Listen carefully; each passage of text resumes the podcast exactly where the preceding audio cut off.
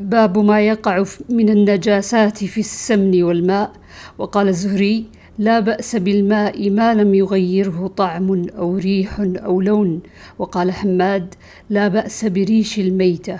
وقال الزهري: في عظام الموتى نحو الفيل وغيره أدركت ناسا من سلف العلماء يمتشطون بها ويدهنون فيها لا يرون به بأسا. وقال ابن سيرين وإبراهيم: لا بأس بتجارة العاج. عن ميمونة أن رسول الله صلى الله عليه وسلم سئل عن فأرة سقطت في سمن فقال: ألقوها وما حولها فاطرحوه وكلوا سمنكم. وعن ابن عباس عن ميمونة أن النبي صلى الله عليه وسلم سئل عن فأرة سقطت في سمن فقال: خذوها وما حولها فاطرحوه.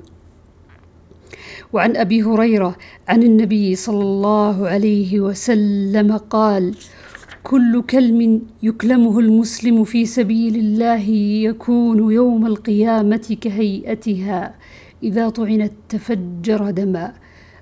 اللون لون الدم، والعرف عرف المسك،